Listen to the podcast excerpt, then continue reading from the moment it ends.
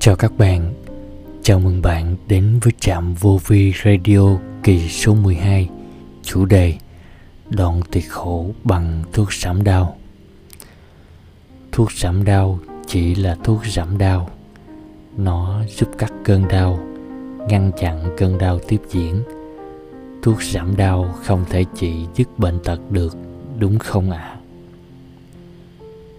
Khi cuộc sống xảy ra những bất trắc ta không thể dùng liệu pháp thuốc giảm đau để giải quyết được.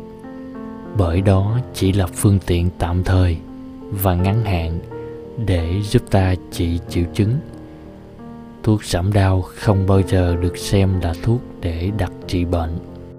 Nếu ta có mối bất hòa với người thân hay người thương của ta, thì có phải ta sẽ làm mọi cách để người thân, người thương của ta nguôi cơn giận?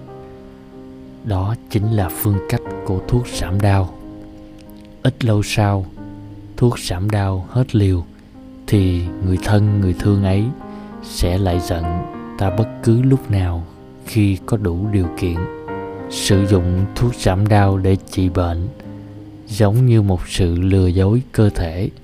Bệnh chẳng những không thuyên giảm mà có khi ngày càng nặng thêm, giống như cách ta chữa bệnh thì các liệu pháp tâm lý ngắn hạn chỉ giúp được ta giảm đi cơn đau nhất thời mà thôi. Phương tiện đấy sẽ giúp ta tạm quên đi khổ đau, nhưng nếu cứ có bệnh lại dùng thuốc giảm đau thì khổ đau sẽ tìm đến âm ỉ và mỗi ngày một nhiều hơn, mạnh mẽ hơn. Chỉ khi nào ta tìm được gốc, giải quyết tận gốc của khổ đau khi đó mới có thể đoạn tiệt được.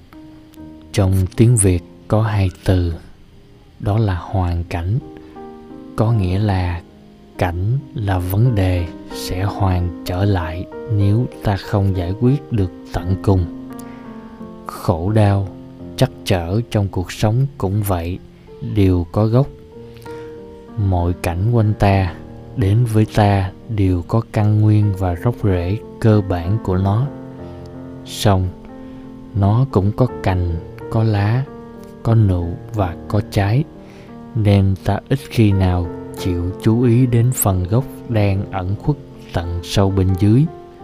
Chính vì vậy, ta hay sử dụng thuốc giảm đau để cắt đứt triệu chứng hơn là đi tìm tường tận, ngọn ngành thâm sâu của vấn đề để diệt khổ.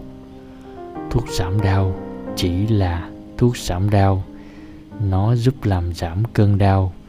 Thuốc giảm đau không có tác dụng để chữa bệnh. Ta nên nhớ điều này.